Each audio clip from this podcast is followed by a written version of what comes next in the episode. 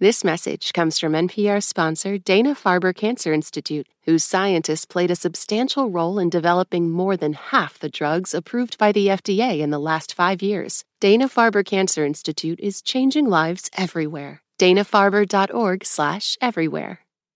What does it mean to sit like a girl?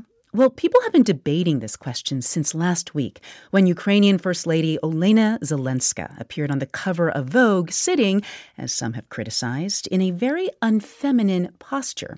NPR's Ashley Westerman reports. When 30-year-old Polina Katabach saw her First Lady on the cover of Vogue last week, she was filled with pride. I found it very important to spread the word about the war in Ukraine. We're still standing strong. We're tired, but we're still doing whatever we can. Shot in Kyiv last month by photographer Annie Leibovitz, the series of photos, some including President Volodymyr Zelensky, and the accompanying interview paint Olena Zelenska as a woman stepping up to the great challenge of her many roles in this war, a first lady, a female role model, and increasingly, a diplomat. So Katabach was taken aback when the criticisms started pouring in, particularly those about Zelenska's appearance, her too glamorous hair, the bags under her eyes, and her posture.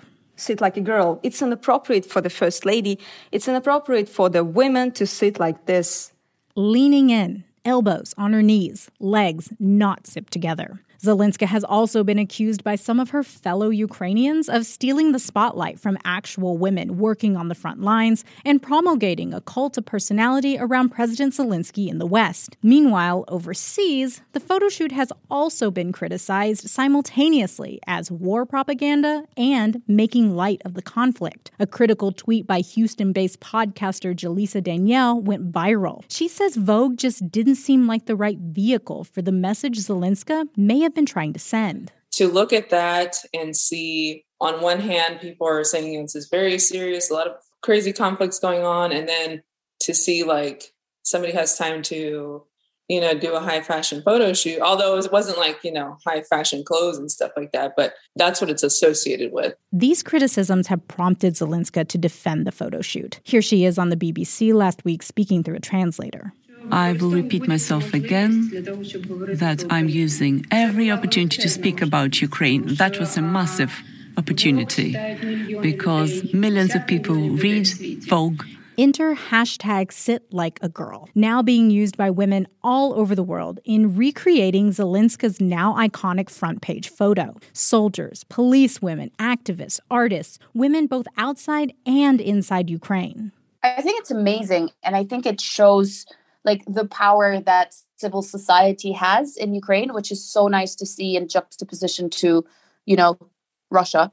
Valeria Volshevska is a Ukrainian activist who works for Amnesty International in London. She says it's really nice to see Ukrainian women in particular stand up for themselves and challenge stereotypes at such a crucial time. And it's nice to see that, like, you know, sometimes you don't even need words to stand up for something. And I think this is like such a great example of that, right? Like, when you see that, you 100% know what they're talking about, which is the fact that, like, it's okay for a woman to sit however the hell she wants to. Polina Katabach recreated First Lady Zelenska's photo in her Kyiv apartment and posted it onto Facebook. Her portrait was taken by her husband, Yuri. I think that we should stop paying attention to this and start focusing on what's important. Like the Russian invasion, now in its 6th month, not how women are sitting.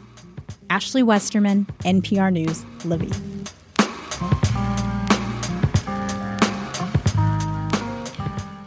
This message comes from NPR sponsor Viore, a new perspective on performance apparel. Clothing designed with premium fabrics, built to move in, styled for life. For 20% off your first purchase, go to viore.com/NPR.